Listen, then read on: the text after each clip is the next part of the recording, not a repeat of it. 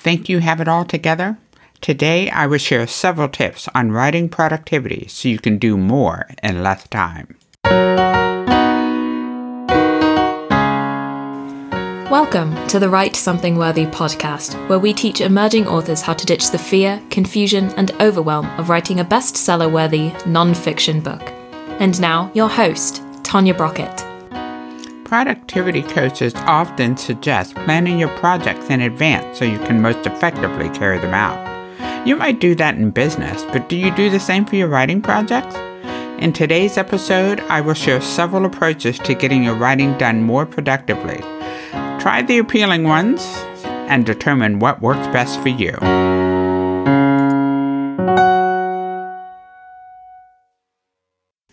Greetings, Worthy Tribe. Tanya here, and I appreciate you joining me on the Write Something Worthy podcast. Today, I want to follow the theme that is happening in the Prolific Writers Cafe this week.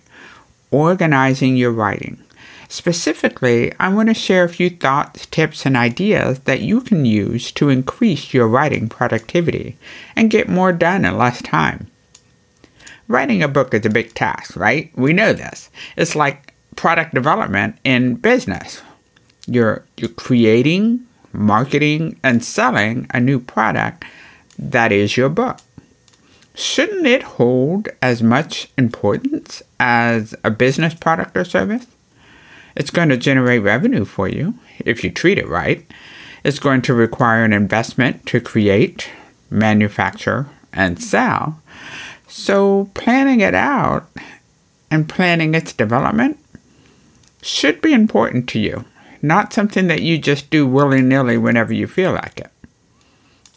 So today I'm going to talk about several tips that can make your book writing process and the whole project more productive. Take what appeals to you out of this, try it on, see how it feels, because one simple idea can improve your productivity tremendously. And that can save you time and money while giving you greater satisfaction. Bonus! All right, so let's talk about some of those things. One tip is just to commit to your writing schedule, a consistent schedule that you devote specifically to writing time. If you need to, schedule them in time blocks on your calendar. You know, you put a block Monday at 7 to 8 as book writing time. And have that be something that you honor just as much as an appointment with a client. Your client at that time is your book.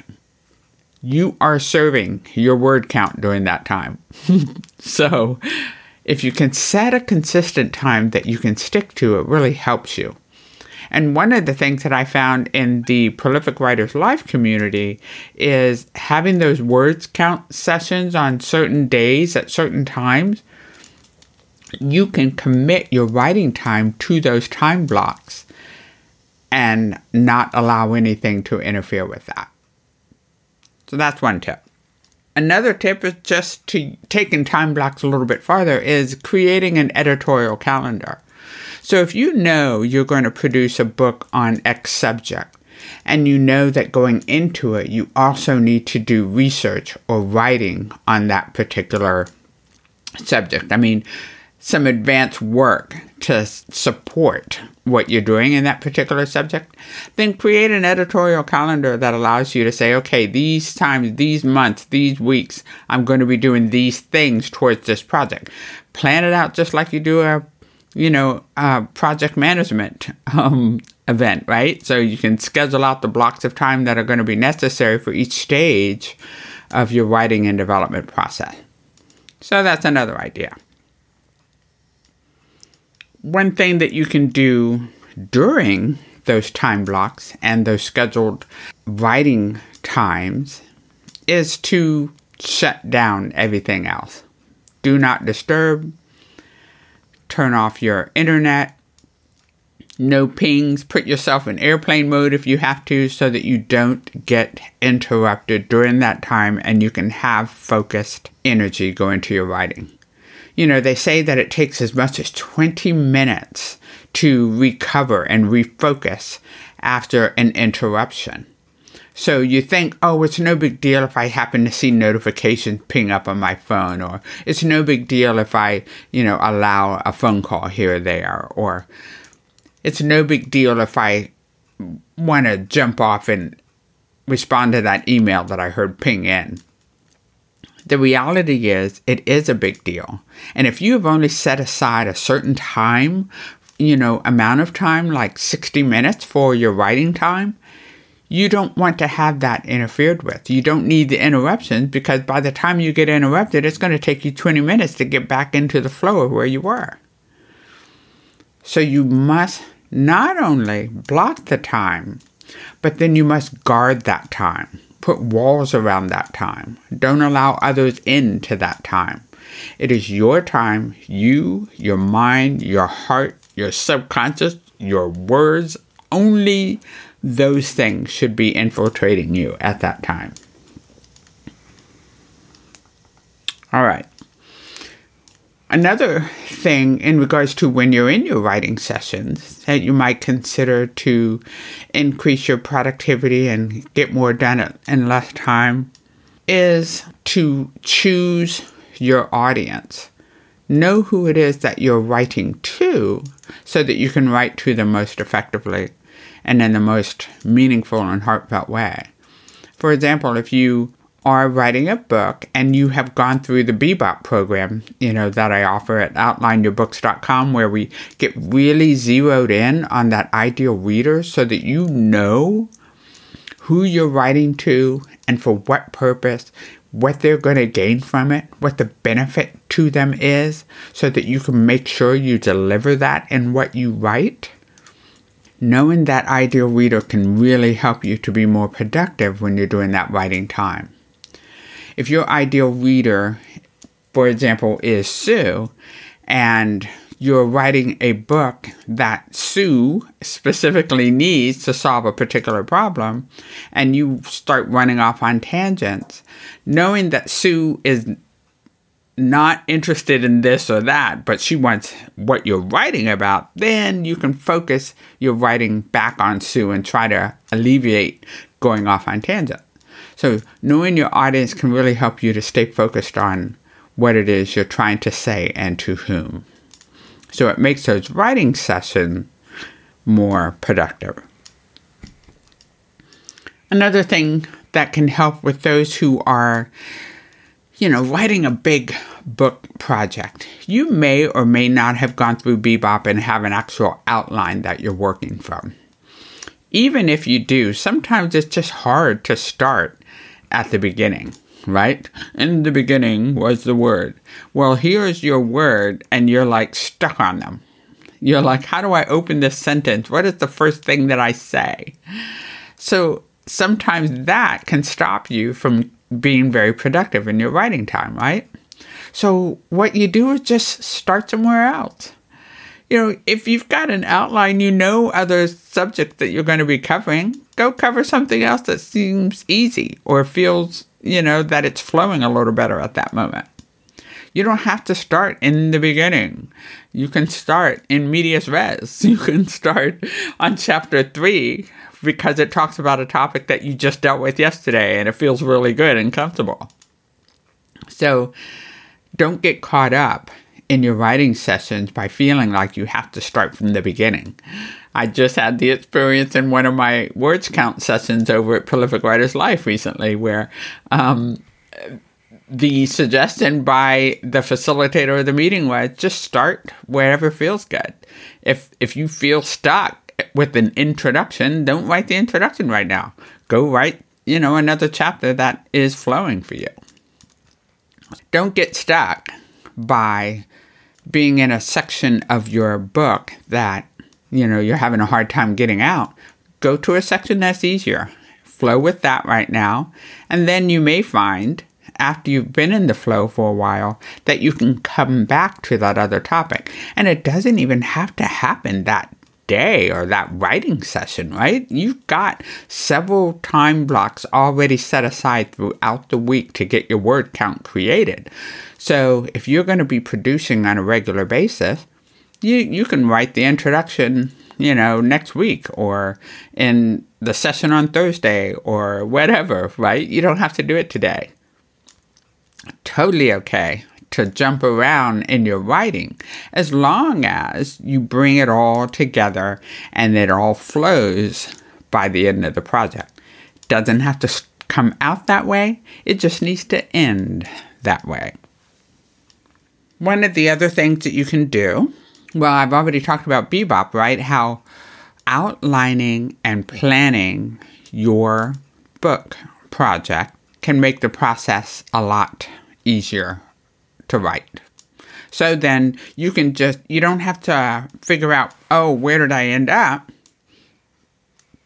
One, if you're using Microsoft Word, it might tell you, welcome back, and it'll put the tag where you last were. But even if you're not, you can look at your outline and make notes after every writing session. Here's what I completed during this writing session based on my outline. Here's where I want to start next.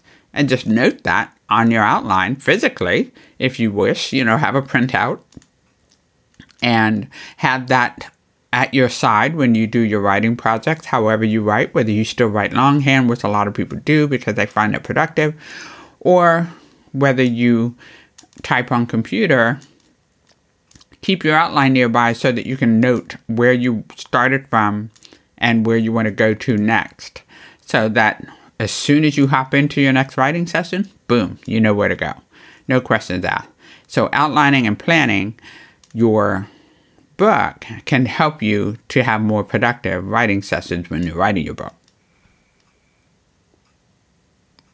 Another way to make your writing sessions more efficient and effective is to do one thing at a time. Jeff Goins called this wearing one hat at a time, or using the 3-bucket method. So in each of your writing sessions, you're doing one thing. I'm writing.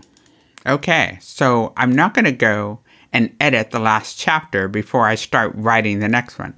No, I'm going to start writing from where I said I finished off last time and where I said I wanted to start the next time. Start writing. Don't start editing. That's not the hat to wear right now. When you're writing a book, the hat to wear is the writer's hat.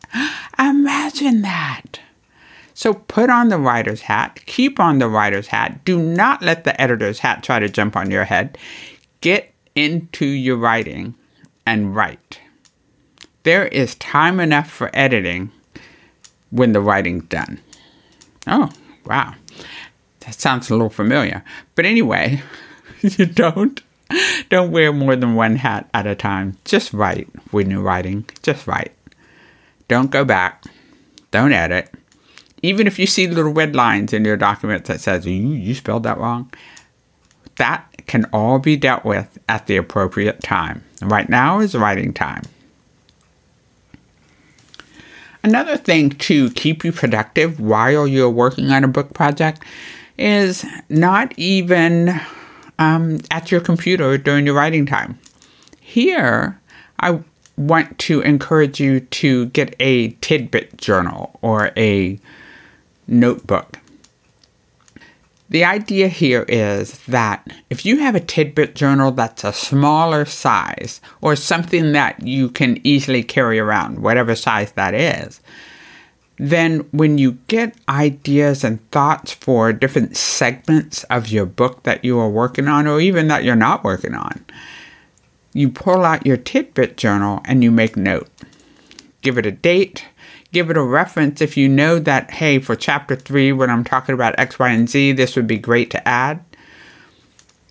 Include those little tidbits in your tidbit journal so you can capture the thought and not lose it, and then be able to refer to it in your next or a future writing session. It's a great way of just seeing your words, seeing yourself write them down also helps you to internalize them a little bit more. So it's not quite the same as pulling out your phone and pulling up a web app or something and recording whatever your thought is. It's seeing your words on paper, seeing them on the page when you're writing those notes, and knowing that the only thing going in that tidbit journal are tidbits that are going to go into your book at some future time. So they're not notes about, to-dos you have to do. Oh, I forgot, I have to get milk. I'm going to write that down. No. This tidbit journal is only for content that's going to go in your book, or thoughts or research related to your book, things that are going to impact your productivity of getting that book done. That's the only thing it's used for. So having that tidbit journal at your side will help you to capture those thoughts whenever they occur. You're out to lunch, boom, there you go. You have your tidbit journal there. You have a thought while you're in the office and you're working on an office project, well, pull out your tidbit journal, write that thought down, put it away, boom, get back to work. So it's a really helpful tool for gathering and capturing all your thoughts about one particular book project at one time. No other notes go in there, so it's not cluttered with anything else. It's all relevant material. Bonus. A final tip that I'm going to leave with you today is to write whether you are inspired or not. You don't have to wait for a muse to hit you, to strike you, to sit on your shoulder, or what have you. You are a creator at all times. So all you have to do is get yourself in a position and an environment for being creative, and your creativity will know to flow. So don't wait for inspiration to write. You say, oh, I can only write when I'm inspired. No. If you're a writer, then you write. If you're a dreamer, then you dream. But you want to be a writer, so that means you need to be writing. And you call on inspiration to come to you and to serve your purpose as a writer. That's what you do. So in your writing sessions, whether you feel like writing or not, when that clock ticks and it says, oops, it's writing time, whether you feel like it or not, you sit down into the environment that will allow your productivity to flow and be there. Be present with it and use it to your greatest advantage, whether or not something is flowing in your mind at that time. Now, if you've done planning and preparation, then it should be really easy for you to do, right? Meaning, you already know the kinds of things that you're going to be saying. Even if you're planning, to do fiction or something like that. This is for nonfiction authors, but even if you're doing fiction, if you've got a plan for how you're writing, then you know what you're going to be doing next. So then just do it. Write it. And even if it doesn't come out well the first time, that's totally irrelevant. That's what editing is for, right? That's the different hat. You'll put that on later. Right now, you want to focus on productivity, getting those words out, creating that word count. Inspiration is great when it happens. Believe me, I love the flow and the feel of it. It is fantabulous, but you can call on it to come. You don't have to just wait or, only get up at 4:00 in the morning when something hits.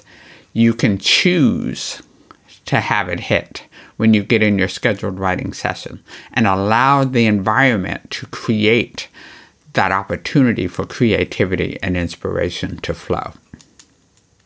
Okay, so those are some of the tips that I have to offer you so that you can get your writing done more productively and do more in less time. And now it is time for our Abundant Author Affirmation. Write it down if it resonates with you.